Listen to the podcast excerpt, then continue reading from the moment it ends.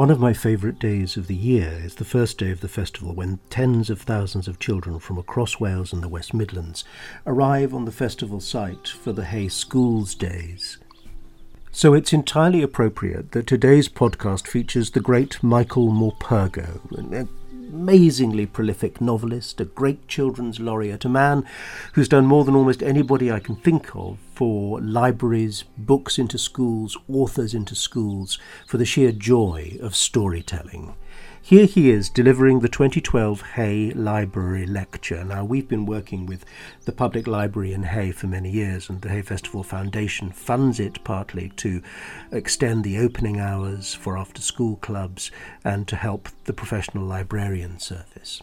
Here, Michael ranges from Yarl's Wood to Gaza to the Kremlin for a spectacular state dinner for Russia's most celebrated librarian.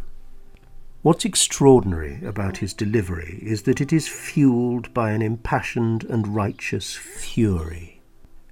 A fury he quite properly focuses on the rights of the child. We could fill a whole podcast year of events Michael has done at Hay over the last few decades. And in this lockdown time when all our schools programming is going online on the Hay Player for free, as always, here he is delivering an extraordinary clarion call that I think everybody should hear now more than ever.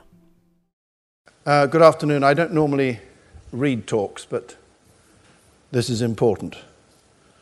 So I thought I'd write something, compose something, which grew out of a Dimbleby lecture which I did about a year ago. Um, and I've called it uh, Libraries and Books the oxygen of enlightenment. A few years ago, I was involved in the making of a documentary for BBC Radio 4 on the history of childhood. We called it The Invention of Childhood. And more recently, I've been recording a two part documentary, Reading Between the Lines, which explores the whole question of how we go about teaching our children to read. In particular, the use of synthetic phonics. Working on both series gave me a powerful sense of how children were taught, are taught, and how childhood was thought of and lived by adults and children alike over the ages, of just how long it has taken and is still taking for the lives of children to emerge from the dark ages of war, poverty, exploitation, and neglect. I would maintain that the closing of libraries prolongs that neglect and is indeed an abuse of the rights of the child. I discovered also how it is only comparatively recently that we have begun to talk of the rights of children. Thomas Paine's Rights of Man was published in 1791. Mary Wollstonecraft's A Vindication of the Rights of Women came out in response in 1792. But it wasn't until the 20th of November 1989, almost two centuries later, that the United Nations Convention on the Rights of the Child was published. This convention declares that a child should have a right to a name, to a nationality, access to health care, to play and recreation, to survival, to liberty, and to an education. And is not literacy essential to education and is not the provision and availability of books a cornerstone of literacy. We in Britain have ratified the convention, but do we live by it? How is it that so many children the world over, and in this country too, still never know the joys of childhood or the benefit of reading?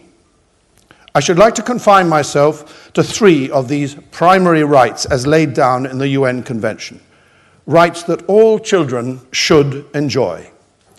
The right, first, to survival, to liberty, and in particular today, the right to education. All of these integral to a child's well being. It will be a personal and sometimes an uncomfortable journey.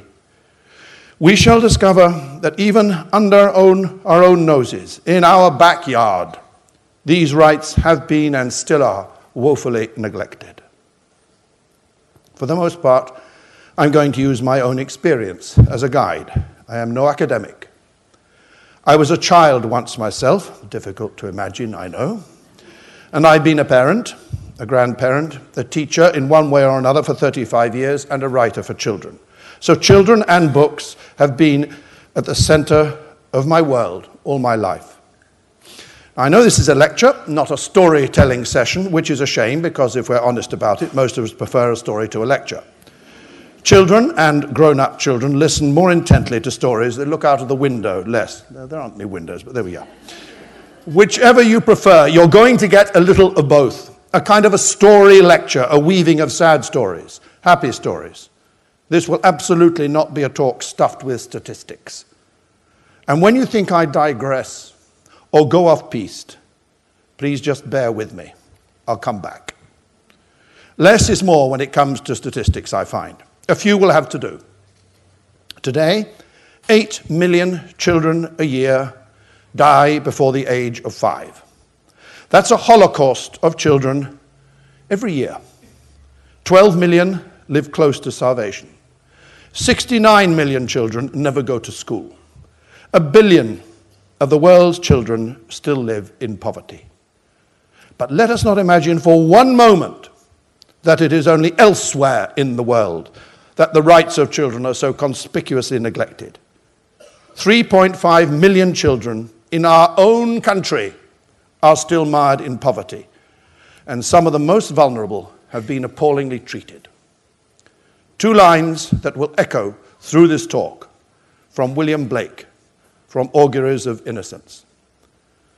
A robin redbreast in a cage puts all heaven in a rage. Over 200 years ago, Blake, that great visionary poet, pricked the conscience of a nation to consider the plight of its children.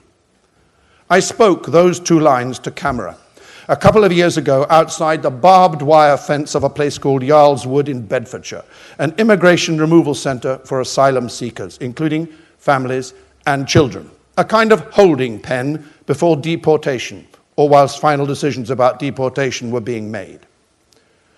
Yarl's Wood was opened in November 2001.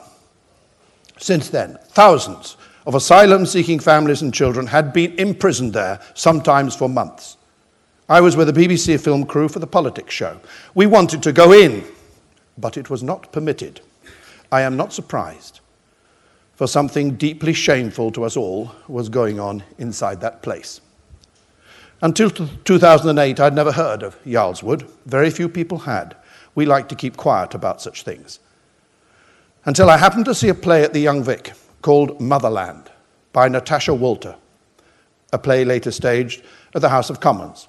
It was performed by Juliet Stevenson, Harriet Walter, family and friends, and put on deliberately to raise awareness of the plight of these asylum seekers and of the injustice being done to them. The play was largely told through the eyes of the children imprisoned there, their own stories in their own words. I watched the play in disbelief. This was happening in my country, in Britain, where we so value childhood, where supposedly we so cherish children. In the play, we hear the story of Meltem, a 13 year old girl from Turkey. It is a true story. My name is Meltem. It was 7 o'clock in the morning in August at our home in Doncaster. We've lived there for six years. They banged and banged on the door. As soon as my mum opened the door, they rushed in. There were 12 of them, 12 big men. They took us to the police station. They told us to wait. They said, There is a car coming to take you to the removal centre. The car came, and it was awful. It had a cage. For a minute, I thought to myself, Am I an animal? The journey took a long time, and this is where we ended up here in Yarl's Wood. I tell you, it has no difference from a jail. It has been more than two months I am here so far. For education in here, I get maths for nine year olds and jigsaw puzzles. No, they don't give you an education here. I don't think you can get educated when you know you're in prison. I saw an officer slapping a little two year old baby because he was playing with lights. And I saw a mother crying for her baby because they wouldn't take her to healthcare, though the baby was vomiting and had a high temperature. The officers were being really nasty, like they're just lowering people down and saying words to make them sadder. At school, I was good at science, maths, and history. I wanted to become a doctor. My teachers, they were really kind. I miss them all so much. Just being at school and doing normal things with my friends. For a decade or more, we had been locking up asylum seeking children in this country, thousands of them, and all of them innocent of any crime. But Meltem's story doesn't end here. This story, at least, has an ending we might call happy. Meltem and her mother were released. And now, after years of protest by a dedicated group of campaigners, yes, protest can work if you work at it, government has changed its mind. Although Yarl's Wood itself has not been closed, at least no children are locked up in there anymore. Now, at last, we are promised an ending to the imprisonment of all such children in this country, but it has only just happened.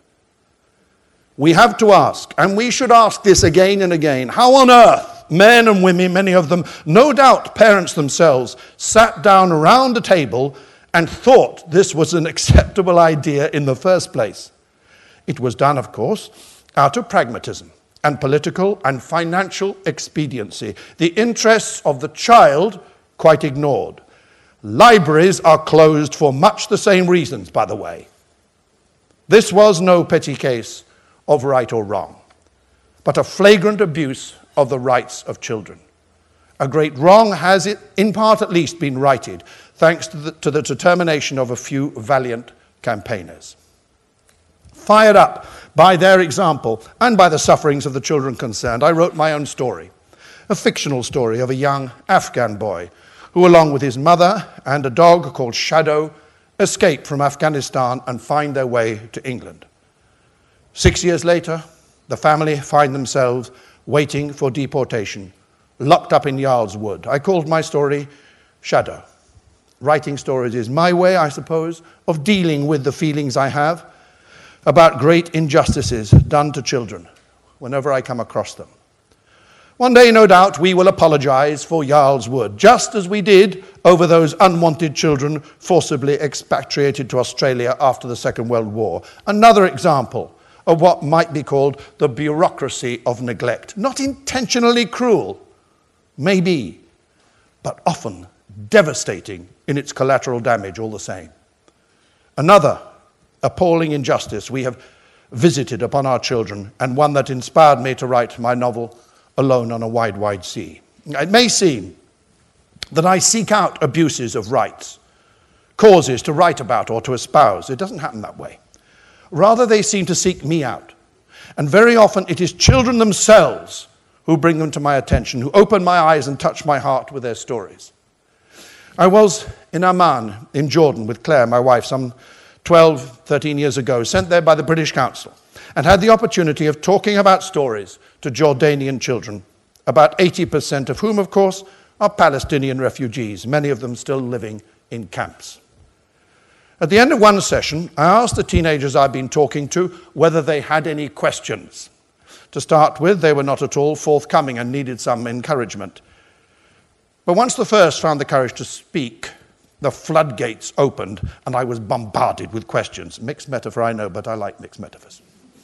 Anyway, the question and answer session all became very relaxed and jolly, and then I was taken completely by surprise. A teenage girl who had said nothing up to now got to her feet.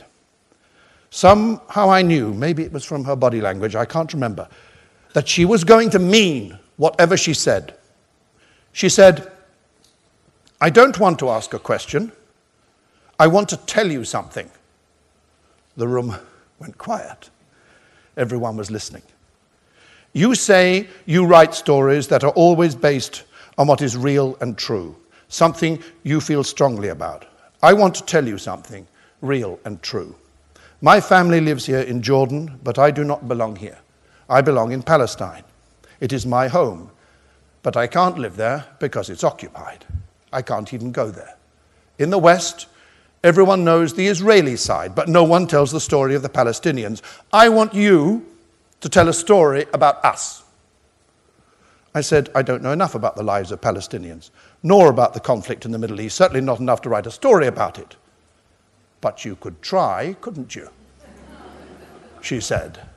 For many years, I thought about what she said to me and became more and more concerned about the lives of the people and the children in particular on both sides of the struggle, both sides, in the Middle East. I think it was a documentary program on the television about the walls the Israelis were building on the West Bank and around Gaza that gave me the idea for a story I might write.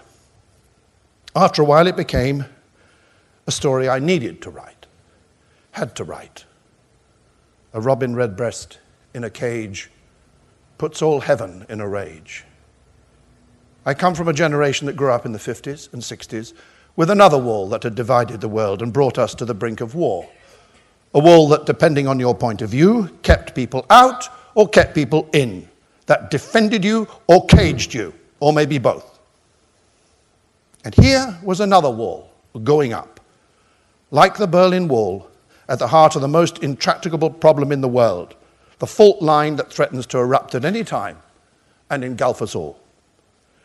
It's difficult to imagine, but the Cold War had once seemed just as intractable as the conflict in the Middle East does now. Then one day in Berlin, quite suddenly it seemed at the time, people simply decided enough was enough and tore the wall down. It will happen one day in Israel and Palestine.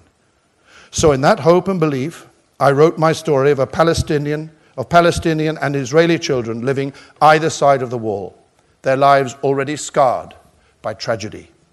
I called it the kites are flying. Told in part by Max, a journalist visiting the Palestinian side of the wall for the first time, it is the story of Saeed, a young shepherd boy who has not spoken a word since he witnessed the death of his brother killed by an Israeli soldier while out flying his kites. Saeed becomes obsessed with the making of kites, and when the wind is right, sends them off over the wall to an Israeli girl in a wheelchair She'd been injured when her family car was blown up and her mother killed. Each of Saeed's kites has a message of peace written on it. At the end of the story, Max is about to, to leave Saeed for the last time. Saeed is sitting on the hillside making his next kite with his sheep all around. This is what happens. I was just about organized and ready to film him again when Saeed sprang to his feet. The sheep were bounding away from him, scattering all over the hillside. Then I saw the kites. The sky above the settlement was full of them, dozens of them, all colors and shapes, a kaleidoscope of kites. Like butterflies, they danced and whirled around each other as they rose into the air. I could hear shrieks of joy, all coming from the other side of the wall. I saw the crowd of children gathered there, every one of them flying a kite, and then one after the other, the kites were released and left to the wind. And on the wind, they flew out over the wall towards us. From behind us now, from Saeed's village, the people came running out as the kites began to land in amongst us and amongst the terrified sheep, too. Uncle Yasser picked up one of them. You see what they wrote? Shalom, he said. They wrote Shalom. Can you believe that? all around me, Saeed's family, and many of the other villagers, mothers and fathers, grandmothers and grandfathers, began to clap hesitantly at first. But I noticed then that it was only the children who were whooping and whistling and laughing. The hillside rang with their jubilation, with their exultation. It seemed to me like a glorious symphony of hope. Sentimental claptrap, I hear you thinking. Maybe or simply a hope that a new generation will one day rise above the prejudice and suspicion, hurt and hatred, as we have done in Europe, actually, over the last half century or so, as they have done in South Africa and in Ireland, and most recently, the Arab Spring in Egypt, indeed, all over the Middle East. A process of reconciliation, yes, that's still ongoing. Not complete. Is it ever complete?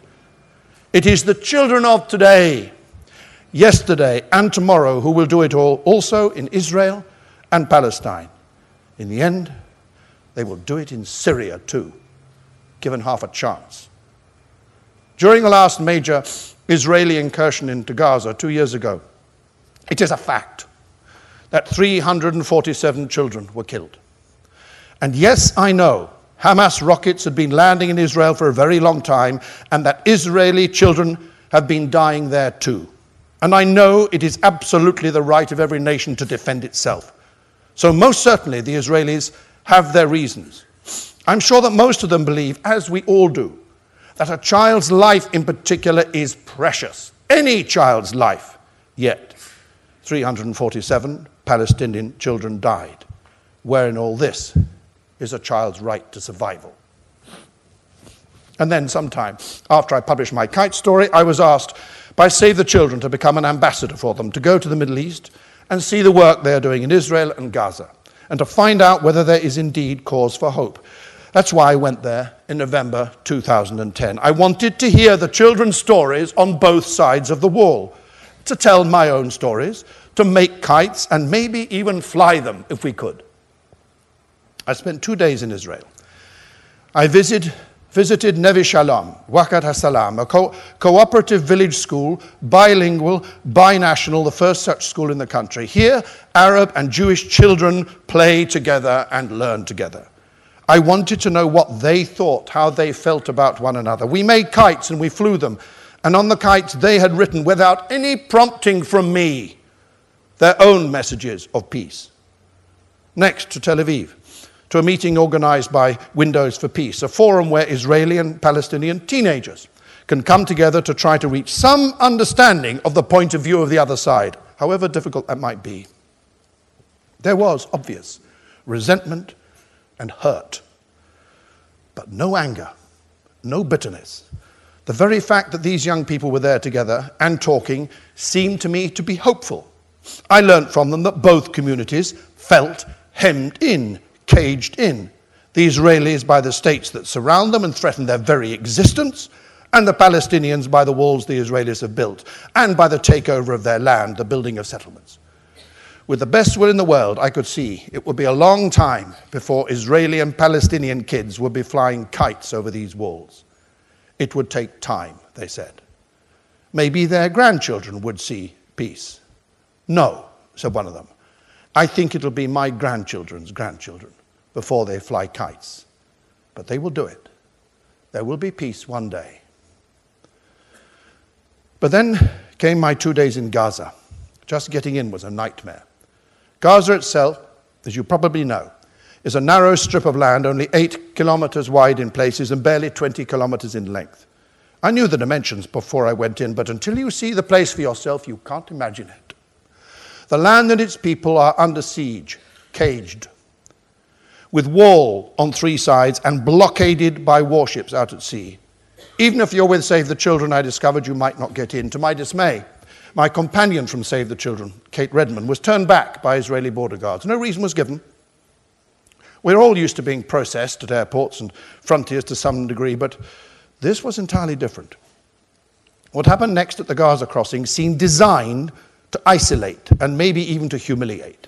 There were rigorous questions about my intentions in Gaza. My bags rummaged through, and then at last I was allowed through into a 100 meter long steel tunnel. It was like a set from Doctor Who. I was alone, except for the surveillance cameras watching me. Then I was out into a walkway about two kilometers long, completely caged in with a kind of no man's land, a blasted wilderness of rubble and ruin stretching out as far as the eye could see on either side of me. Halfway down, I heard the sound of a shot being fired from a watchtower high on the wall, now behind me. It sounded to a country boy like me as if someone was shooting rabbits. All around, young Palestinian boys were racing around on their donkeys and carts, whooping and shrieking. I had no idea what they were doing at the time. I was in another world. I didn't know who was doing the shooting. In this other world, I went the next day to visit a hospital for malnourished babies, and then on to a project for blind children, both funded by Save the Children. These were children much like those at Yarl's Wood, walled in, imprisoned, caged. A robin redbreast in a cage puts all heaven in a rage. I went to talk to children in a school in Gaza City, made kites again, flew them, but sadly not over any wall. I discovered no one is allowed within 300 meters of the wall that surrounds Gaza. But we made kites all the same. Some of them wrote on their kites, rights and peace. Hamas, who controls what can and cannot happen in Gaza, would not allow boys and girls to fly their kites together in public on the beach, I was told, so we went to the park, Le Jardin de Paris, with a high wall all around, and we flew them there. This was the only green space I saw in Gaza City. I have to tell you, they have the saddest zoo in the world there. They had a zebra once. and it died. So now they have a donkey painted with black and white stripes. The main attraction these days. Sad. Here in the Jardin de Paris, I flew kites with the children of Gaza. There was more laughter than wind, but that was fine. And afterwards, I was invited to a family house of one of the kids I had met, and we talked, and we drank tea, and I read them a story. They told me their story of the day the Israelis attacked them, when the white phosphorus shells came down on them, and the roof of their house fell in. There were burn marks and holes all over the carpet. A day or so later, on my way out of Gaza, I found myself waiting at the Palestinian Authority barrier. This is in the middle of no man's land, between the Hamas controlled checkpoint on the Gaza side and the Israeli wall. Israelis and Hamas don't talk to one another, so that's why you need the Palestinian Authority in between to process passports. The border had been closed when I got there. Only an hour before, it seems, two boys had been shot close to the wall. Around me, I saw those youngsters again, hundreds of them out with their donkeys and carts, collecting rubble to be recycled, I learnt, for building blocks in Gaza City. No new building materials were allowed in. Earlier that morning, before I got there, it seems, some of the scavengers had ventured too close to the wall and had been fired at and wounded. I waited in the heat for long hours.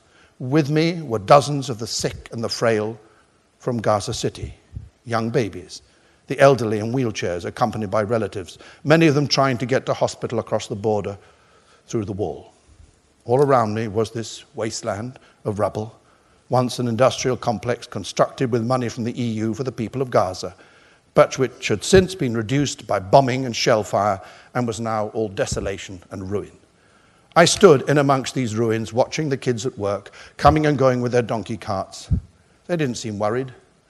So I wasn't worried. I just wanted to get out of this place. I heard the shots, then the screaming, saw the kids running to help their wounded friends. Now I really was outside the comfort zone of fiction. A doctor from Médecins Sans Frontières told me that the shots were fired not by snipers, but from the watchtowers on the wall, and that these scavengers were routinely targeted remotely, electronically, from Tel Aviv, which was over 25 kilometers away. Spot and strike, the Israelis call it. It was like a video game, a virtual shooting. Only it wasn't. There was blood.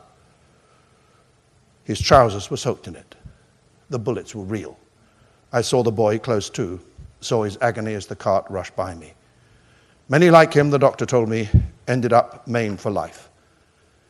Here was a child, caged and under siege being deliberately targeted, his right to survival, the most basic of all children's rights, being utterly ignored.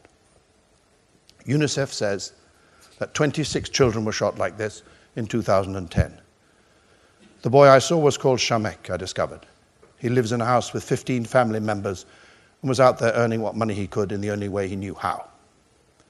When I think about it, it isn't just the shock and the horror of that one terrible moment that I remember, what will live with me as well are the voices of the children I met in a library in Gaza City, the stories they told me, the blind boy who said his greatest wish was to worship at the mosque in Jerusalem, and the girl in the same group who told me that it wasn't the Israeli children that she hated, but the soldiers. She wanted to be friends with Israeli children. Her greatest wish? Freedom, she said, and peace. Those 49 children massacred last Friday in Syria wanted the same. Life was their right, as well as freedom and peace. I'm sure it's our wish too to set our children free, all of them, wherever they are, free to enjoy their childhood, to live in peace and security, free from fear and poverty, disease and ignorance. As I've said, under the UN Convention on the Rights of Children, children don't simply have a right to survival and liberty, they have this right to education, and surely to the best education we can give them. Once we have protected children and ensured their survival from starvation and disease and war, the most important right we owe them is education, a freedom from ignorance. Ignorance is simply a cage, another kind of a cage, a robin redbreast in a cage puts all heaven in a rage. Although in this country we are certainly better off in terms of the ravages of war and famine, we have no reason at all to be complacent. When it comes to education, we need to ask ourselves the question are we doing the best for our children here at home? The answer is I'm afraid that we are not. That far too many of our children are failing, which means that we are failing our children. We are responsible, not just government and teachers who are blamed constantly, but all of us. And what is it that banishes ignorance? Knowledge and understanding. And where does a child learn knowledge and understanding? From good homes, good schools, yes, and good libraries. Close down a library, and you cut children off from the oxygen of enlightenment. In so doing them, doing that, you deny them a fundamental right, the right to a good education. Yet, we are in the process right now of closing down some 600 public libraries. 600! In the land of Shakespeare, Milton, Dickens, Lewis Carroll, Tolkien, Dahl, and Pullman, we are slashing and burning a child's right to education, to culture, to literature. How shameful is that? A few nights ago, in the dead of night, police and officials came to Kensal Green Library. It was a book raid. Not a drugs raid, a book raid. The library was emptied of its books. And the plaque commemorating its opening 112 years ago by Mark Twain was removed. Like thieves in the night, they came. How shameful is that? The playwright Michael Frayn condemned the move. They took the books out, the plaque down. So the library is now an unlibrary in the way that people became unpersons in the darkest days of the Soviet Union. I hope they took the titles off the book as well, removing unbooks from an unlibrary. Who could possibly object? The biographer, Sir Michael Holroyd, said, The wanton destruction of the Kensal Rise Library, its books removed, its history erased, is a gross act of Philistinism which will bring lasting shame to all involved. We are involved. Time for another story. It's one that I came across in Russia when I visited there some time ago. There was an extraordinary happening to which I was invited. This is the true bit of the story, so listen. It was a gathering of 400 chosen librarians from all over Russia. On my first evening in Moscow, I found myself, this is true, the first evening, I found myself in the Kremlin a glittering palace of gold and white, buzzing with people talking about books, soldiers in attendance as waiters and an orchestra playing. It was a great celebratory evening, the kind of glitz you would never find at a conference for librarians in England, more's the pity. In fact, it was a celebration of librarians, the unsung heroes of the book world, of the value of the work they do in bringing books to children and children to books. So this was dear to my heart. On the last night of this conference, there was a prize giving. It was a little bit confusing because they would speak in Russian, which was most unfair. However, right at the end of an evening that had gone on for far too long, as all prize givings do, the last prize winner was announced. As he stood up, a rather diminutive little man in an ill fitting suit, 400 librarians rose to their feet and began huzzahing like Russian troops at Borodino. I turned to my minder and I asked her what was so special about him. Ah, she said, he is the most famous librarian in all of Russia. He lives in a town a long way away. One day, his library caught fire. With no thought for his own safety, he rushed into the building and began to carry out arms full of books. Inspired by his courage and determination, the townspeople followed suit so that before the building burnt to the ground, they had saved about three quarters of the books in the library, thousands of them. Isn't that good? she said. Yes, I said. And the story doesn't end there, she said. He told the townspeople to take the books home and look after them, as many as they could. And when the library was rebuilt, and he was sure it would be, then they could bring them all back. And that is exactly what happened. So, with tears in my eyes, I huzzahed along with the rest of them. As I was huzzahing away, I thought to myself, you have to tell this story because libraries matter, because people who work in them matter, because the children who discover reading in them matter free access to books, and the encouragement of the habit of reading, these two things are the first and most necessary steps in education. That librarian knew it. Librarians and teachers and parents all over the country know it. It is our children's right. It is also our best hope and their best hope for the future. So I came, home and I wrote my own library story. There are not many of them about. It's called I Believe in Unicorns, and I don't care if you've read it already, just go to sleep quietly. I shall finish by reading it to you. You'll find it in any good library, if that library is still open. Mop, mop. And a glass of water.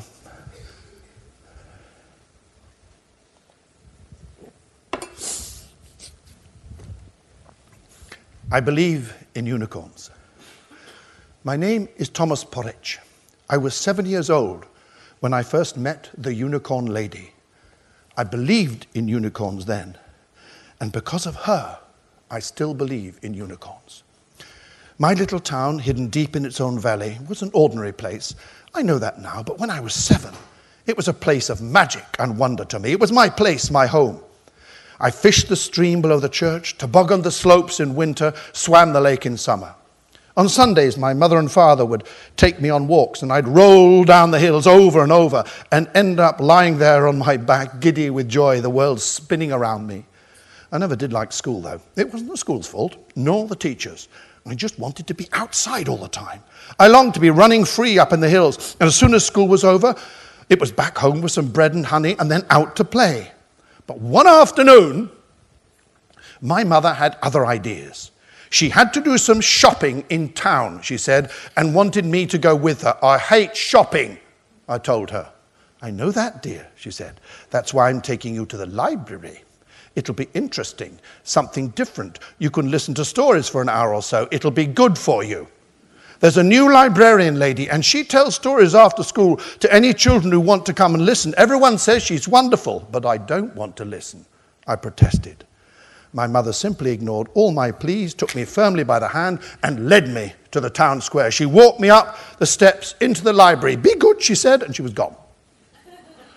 I could see there was an excited huddle of children gathering in one corner. I was just about to walk out in disgust when I noticed they were all jostling each other as if they were desperate to get a better look at something. So I went a little closer. Suddenly they were all sitting down and hushed, and there, in the corner, I saw a unicorn. He was lying absolutely still, his feet tucked neatly under him. I could see now that he was made of carved wood and painted white, but he was so lifelike that if he'd stood up and trotted off, I wouldn't have been the least surprised. Beside the unicorn, and just as motionless, stood a lady with a smiling face, a bright flowery scarf around her shoulders.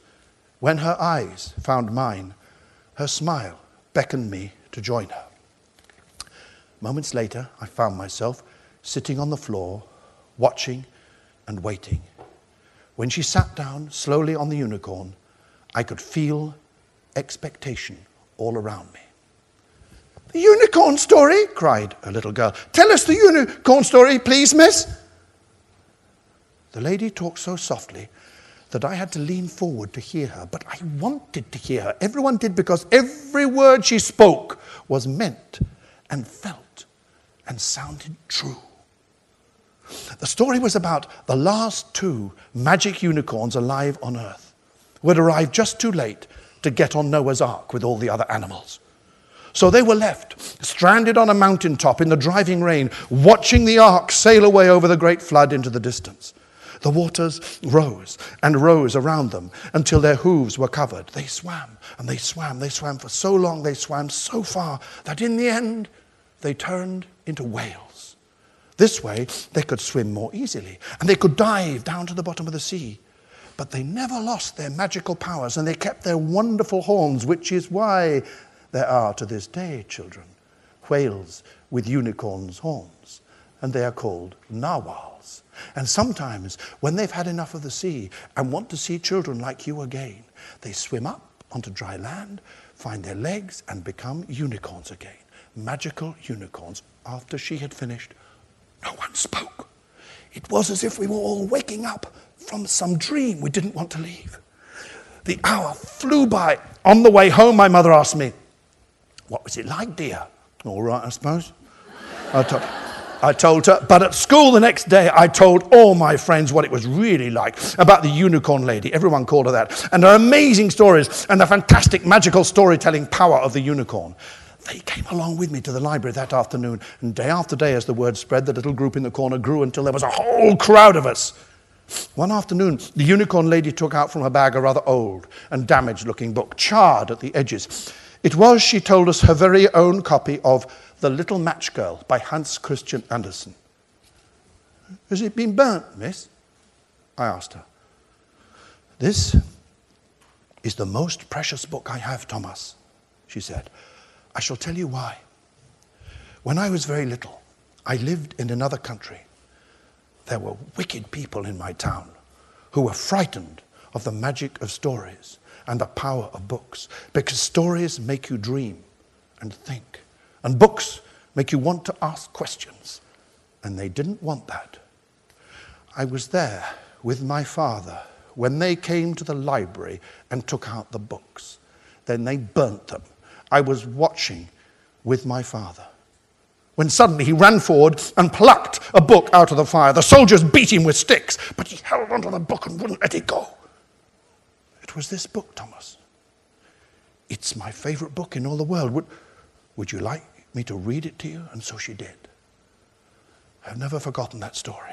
And then, one summer morning early, war came to our village and shattered our lives. I remember the moment I first saw the planes. I was outside. My mother had sent me out to open up the hens and feed them, and that was when the bombs began to fall. Far away at first, then closer, closer. We were all running then, running up into the woods. We could hardly see the town anymore for the smoke. We waited until we were sure the bombers had all gone, then ran back home. We were luckier than many. Our house had not been damaged. It was the center of our town that had been the hardest hit. As I came into the square, I saw the library in flames.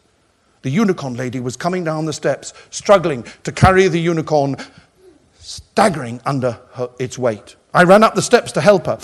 Look after the unicorn, Thomas, she said. She was coughing and spluttering. The, the books, she gasped. The books. And she ran back into the library and came out again a short while later, her arms piled high with books. Everyone ran to help. And that was when the great book rescue began. We children formed a chain across the square from the library to the cafe opposite. Books were passed from hand to hand, stacked up on the floor of the cafe and on the pavement outside. The rescue went on until the fire was burning so strongly that the fire brigade wouldn't let us inside anymore. The unicorn lady came out last of all and sat down on the foot of the steps on the unicorn. And we gathered all round her as if waiting for a story. We did it, children she said. We saved all we could, didn't we? Do not worry. We shall build up our library again. Everyone can take home as many books as they can and care for them. Then, in a year or two, when we have our new library built, we'll carry the magic unicorn back inside and tell our stories again. And so it happened just as the unicorn lady said it would. Every family in the town took a few books home, in wheelbarrows, some of them, and when the new library opened, we all brought our books back. The unicorn lady and I carried the unicorn back up the steps that day with the whole town cheering us on, the flags flying and the band playing. And now, all these years later, we have peace in our valley. The unicorn lady is still the town librarian, and the children still come to hear her tell her magical stories. So, for me, I'm now a writer a weaver of tales. And if from time to time I lose the thread of my story, all I have to do is to go and sit on the magic unicorn, and my story flows again. So believe me, I believe in unicorns. I believe in them absolutely.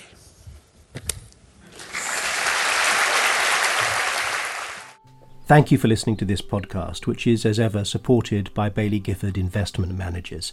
If you'd like to hear more from Michael or from any of the extraordinary golden age of children's writers who are taking part in the Hay Festival programme for schools this week, please visit the Hay Player. Thank you.